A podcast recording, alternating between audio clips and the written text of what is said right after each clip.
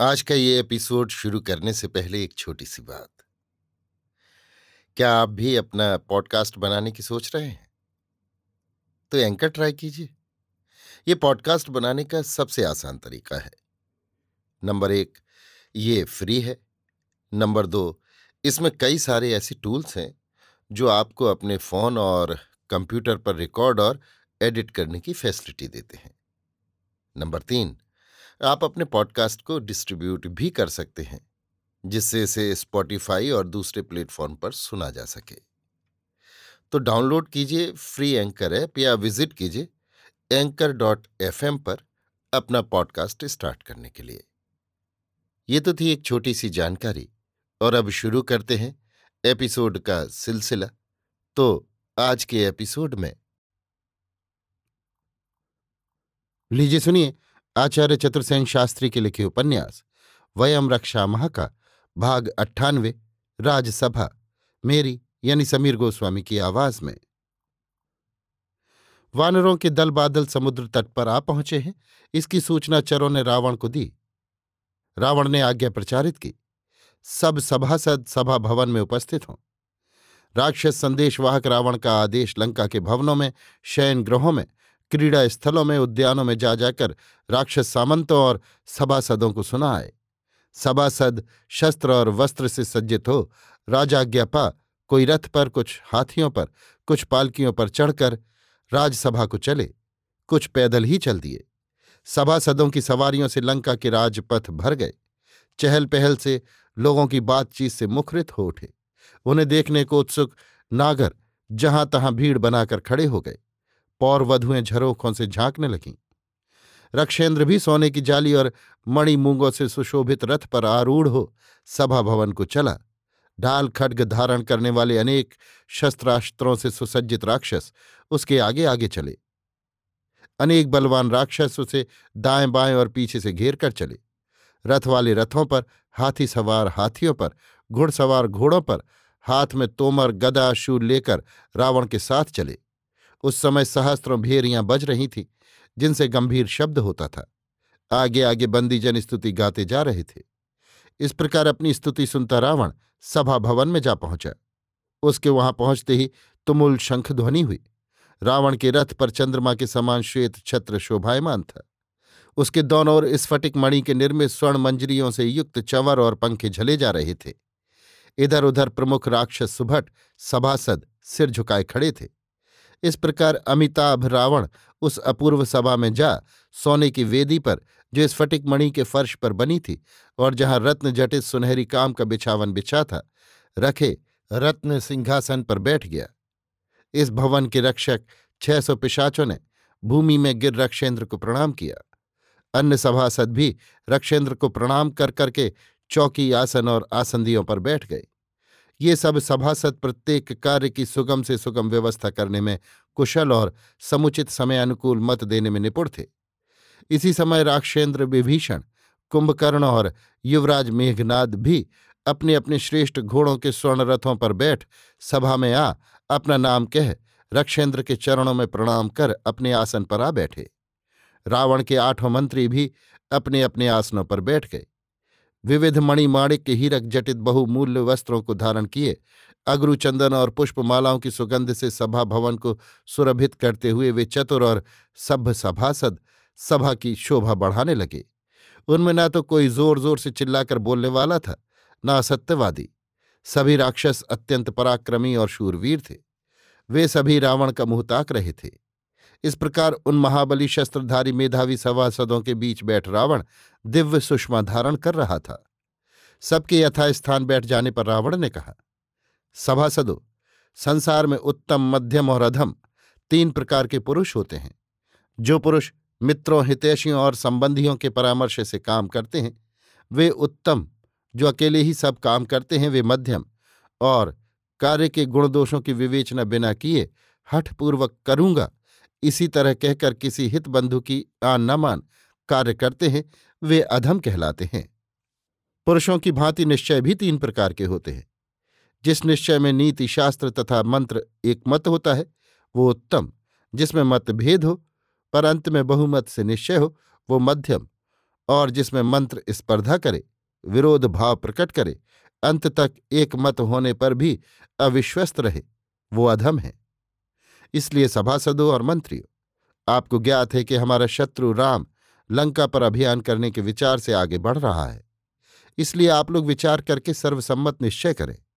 अब कोई ना कोई निश्चय कर लेना परमावश्यक हो गया है। अब आप वही सोचें जिसमें राक्षसों का कल्याण हो तथा हमारी लंका को दुर्दिन का मुँह न देखना पड़े। धर्म, अर्थ और काम विषय कठिनता उपस्थित होने पर आप ही लोग प्रिय अप्रिय, लाभ, हानि, सुख, दुख हित अहित का विचार करने में पूर्ण समर्थ हैं। आप लोगों की सम्मति से प्रारंभ किया गया, मेरा कोई भी काम कभी निष्फल नहीं गया। आप ही के सहयोग से मैं दुर्लभ राज्य लक्ष्मी भोग रहा हूँ। मैंने जो काम किया है, उसके विषय में भी मैं आप लोगों से पहले सम्मति लेना चाहता था, पर ऐसा न कर सका। अब मैं कहता हूँ कि मैं दंडकारण्य से अपने वैरी दाशरथी राम की पत्नी हर लाया हूँ। राम से यद्यपि मुझे भय नहीं है फिर भी इस संबंध में विचार तो कर लेना चाहिए। फिर आगामी कार्यक्रम की योजना बनानी चाहिए। आप ही की सहायता से मैंने पृथ्वी को जय किया है तथा देवेंद्र को बंदी बनाया है। आप लोग अब भी मेरे सहायक हैं। अब सीता का पता लगाकर दोनों मानव कुमार समुद्र के उस पार आ पहुँचे हैं तथा इस पार आने का उद्योग कर रहे हैं। यद्यपि उनका ये प्रयत्न हास्यास्पद है, फिर भी हमें ऐसा उपाय सोच रखना चाहिए जिससे दोनों भाई मारे जाएँ और सीता को लौटाना न पड़े। आपकी ही योजना अनुसार मैं कार्य करूँगा। मैं तो यही समझता हूँ कि वानरी सेना के लिए समुद्रोल्लंघन अत्यंत दुष्कर है। फिर भी यदि वो यहाँ आ भी जाए तो संसार में कोई ऐसी शक्ति मैं नहीं देखता जो संग्राम में मुझे विजित कर सके। रावण की ये वचन सुन कुंभकर्ण ने रोष भरे स्वर में कहा, महाराज, जब आपने सीता का हरण किया, तब हमसे सम्मति नहीं ली। ये काम अत्यंत अनुचित हुआ। हरण से पूर्व ही आपको परामर्श करना उचित था। राजा के जिस कार्य का परिणाम भोग प्रजा को भोगना पड़े, उसमें उसकी राय लेनी ही चाहिए। जो राजा भली भांति मंत्रियों से विचार विमर्श करके कार्य करता है, उसे कभी पछताना नहीं पड़ता। पर जो विपरीत कार्य मंत्रियों की सलाह के बिना किए जाते हैं, उनका परिणाम सदा दोषयुक्त होता है। जो पुरुष पहले किए जाने वाले काम को पीछे और पीछे किए जाने वाले काम को पहले करता है, वो नीति शास्त्र से सर्वथा अनभिज्ञ है। स्थिर बुद्धि वाला पुरुष विचारशील और शक्तिशाली होता है। वो शत्रु के दोष को देखता है तथा जहाँ शिथिलता पाता है, वहीं आक्रमण करता है, तथा यज्ञ का भागी होता है।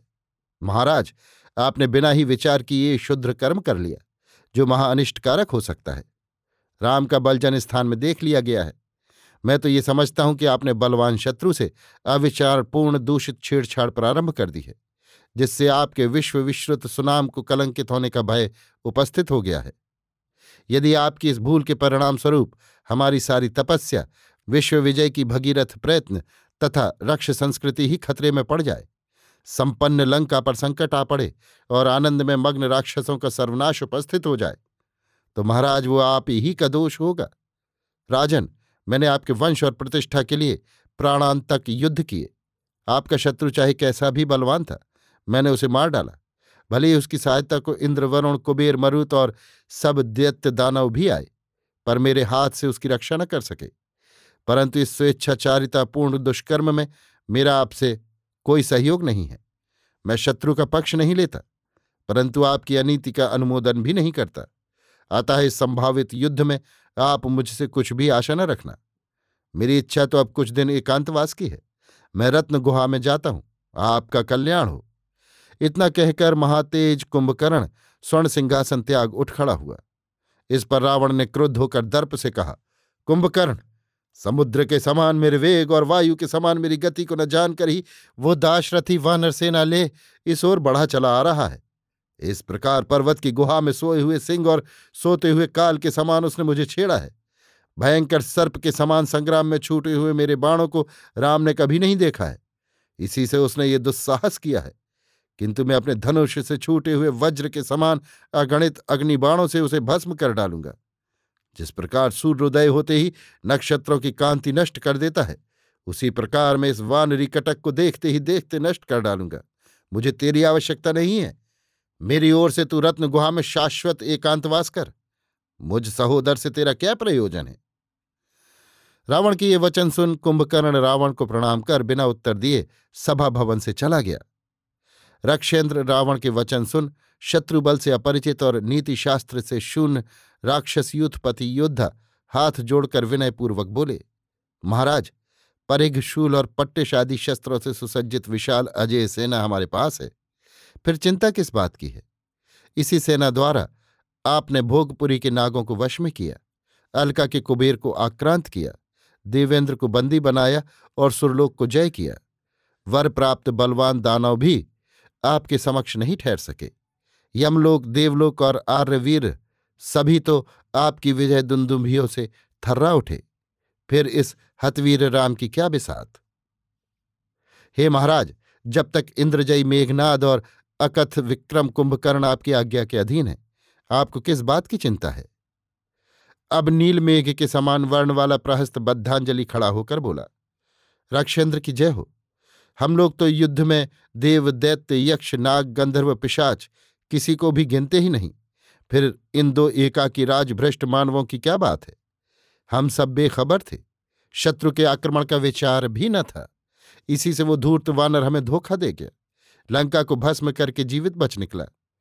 अब वो सब वानरों को काल के मुँह में धकेलने को ला रहा है। दुर्मुख सेनानायक ने खड़े होकर कहा, हे पृथ्वीपति हनुमान का ये उत्पात तो हमारा आपका सबका अपमान है।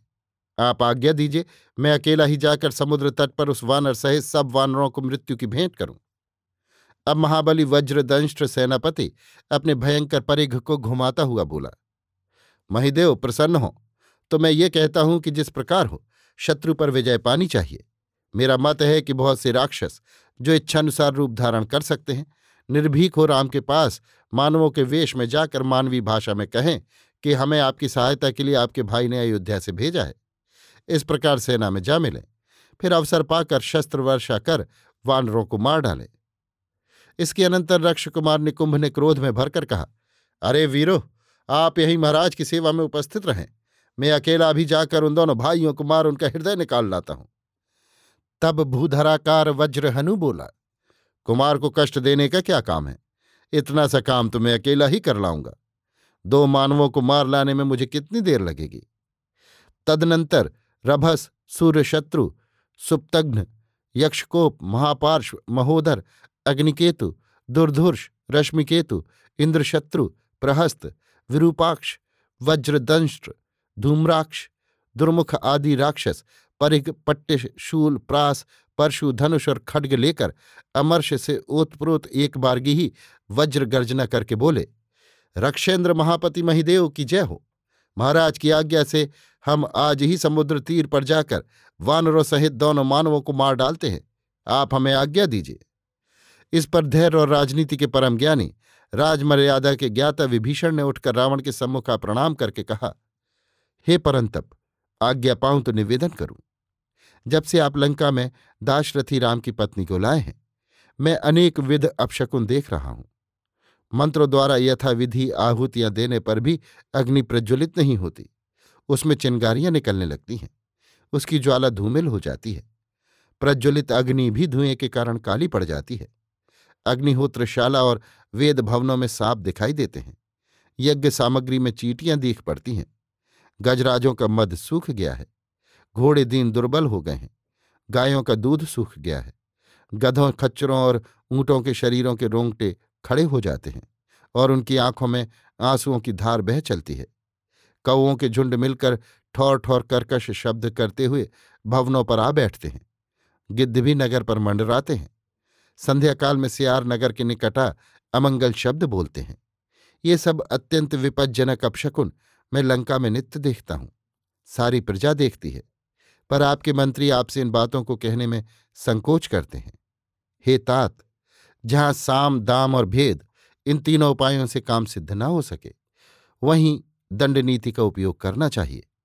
जो असावधान हो, दैवी प्रकोप से पीड़ित हो, ऐसे ही पुरुष पर विचारपूर्वक किया गया बल प्रयोग उपयोगी सिद्ध होता है। परंतु राम असावधान नहीं है, वो विजय की कामना से आ रहा है। उसके पास सेना भी यथेष्ट है। वो स्वयं अजय और पराक्रमी है। विशाल दुर्लंघ समुद्र को लांघने वाले रामदूत हनुमान ही के पौरुष पर आप विचार कीजिए। ऐसे ऐसे न जाने कितने असम साहसी वीर उसकी सेवा में हैं। इसलिए महाराज, हमें राम के बल की उपेक्षा नहीं करनी चाहिए और विशालकाय महाउत्पात करने वाले वानर जब तक लंका से दूर हैं, तब तक आप इस विशाल नागिन सीता को लौटा दीजिए। इसी में राक्षस कुल की भलाई है। आप अकारण की रार को टाल दीजिए। विभीषण के वचन सुन मेघनाथ ने वीर दर्प से कहा, हे पितृव्य, भीरु पुरुषों के समान ये आप क्या कह रहे हैं? नीच कुलोत्पन्न प्राणी भी ऐसे भीरु वचन नहीं कहता। आप तो प्रतापी पौलस्थ हैं, जिनका वीर जगविख्यात है। भला कहीं मानव और पशु भी हम राक्षसों की समता कर सकते हैं? मैंने त्रिलोकपति इंद्र को बंदी बनाया, ऐरावत को दांत पकड़कर पृथ्वी पर पछाड़ दिया, सो हमें देवता और दानव किसी का भय नहीं है। इस राज्य भ्रष्ट भिकारी राम की भला क्या बिसात है? विभीषण ने कहा, पुत्र, तू शस्त्रधारियों में मूर्धन्य है। हमारे कुल का शिरोमणि है, अमित विक्रम है, परंतु तेरी आयु के समान तेरी बुद्धि भी अभी परिपक्व नहीं है। तू हिताहित और कर्तव्य कर्तव्य पर विचार नहीं कर सकता। जो वचन तूने कहे हैं, इनसे रक्षकुल का अनिष्ट ही होगा। तू बाल बुद्धि से ये कह रहा है और कालरूप यमदंड के समान भयंकर उस दाशरथी के पराक्रम से अपरिचित है। मेरी ये निश्चित सम्मति है कि दाशरथी राम की पत्नी सीता को धन रत्न आभूषण, वस्त्र और विभिन्न मणियों सहित राम को भेंट कर रक्षेंद्र इस आसन्न संकट को टाल दें तथा आनंद से निर्भय लंका का साम्राज्य भोगें। विभीषण के इन वचनों से रावण क्रुद्ध हो गया।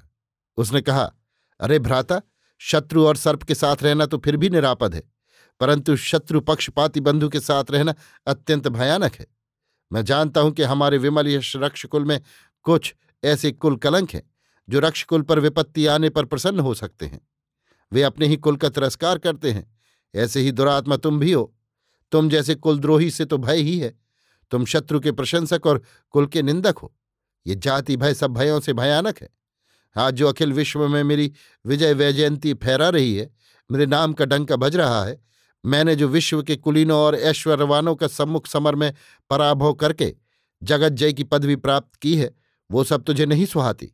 तू ईर्ष्यालु और दुरात्मा है, जैसे हाथी स्नान के बाद धूल उछालकर अपने शरीर को मेला कर लेता है, वैसे ही तू भी कुल कलंक है। तुझ कुल निंदक को मृत्युदंड देना उचित है। परंतु तू मेरा सहोदर भाई है, मैं तुझे केवल धिक्कार सहित त्याज्य घोषित करता हूँ। तू राक्षसों की लंका तथा यशस्वी रक्षकुल को त्याग कर अभी यहाँ से निकल, यही तेरे लिए राजाज्ञा है। विभीषण ने शांत वाणी से कहा, रक्षेंद्र, आप पितृतुल्य मेरे ज्येष्ठ भ्राता और रक्षपति हैं, इससे मैं आपकी आज्ञा मानकर अभी लंका को त्यागता हूँ। अधर्म प्रवृत्ति होने से आपने मुझे कठोर वचन कहे हैं। हतभाग्य पुरुष हितकारी वचन नहीं सुनते। अप्रिय और हितकारी बात कहने और सुनने वाले दोनों ही दुर्लभ है। शोक है कि आप विनाशक कालपाश में बंध चुके हैं। हतायु पुरुष पत्थ को नहीं देखता। ऐसा होता ही है। काल के वशीभूत होने पर बड़े बड़े यशस्वी जगज्जयी प्रतापी शस्त्र शास्त्रों के ज्ञाता भी मूढ़वत आचरण करते हैं। आपकी आज्ञा मानकर मैं जाता हूँ। आप अपने इन हितैषी राक्षसों सहित लंका की रक्षा कीजिए, आपका कल्याण हो। इतना कहकर विभीषण तुरंत उठकर अपनी भीम गदा हाथ में ले सभा भवन से चल दिए। उनके पीछे ही उनके चारों मंत्री भी उठकर सभा भवन से बाहर हो गए। अभी आप सुन रहे थे आचार्य चतुर्सेन शास्त्री के लिखे उपन्यास, वयम रक्षा महा का भाग अट्ठानवे, राजसभा, मेरी यानी समीर गोस्वामी की आवाज़ में।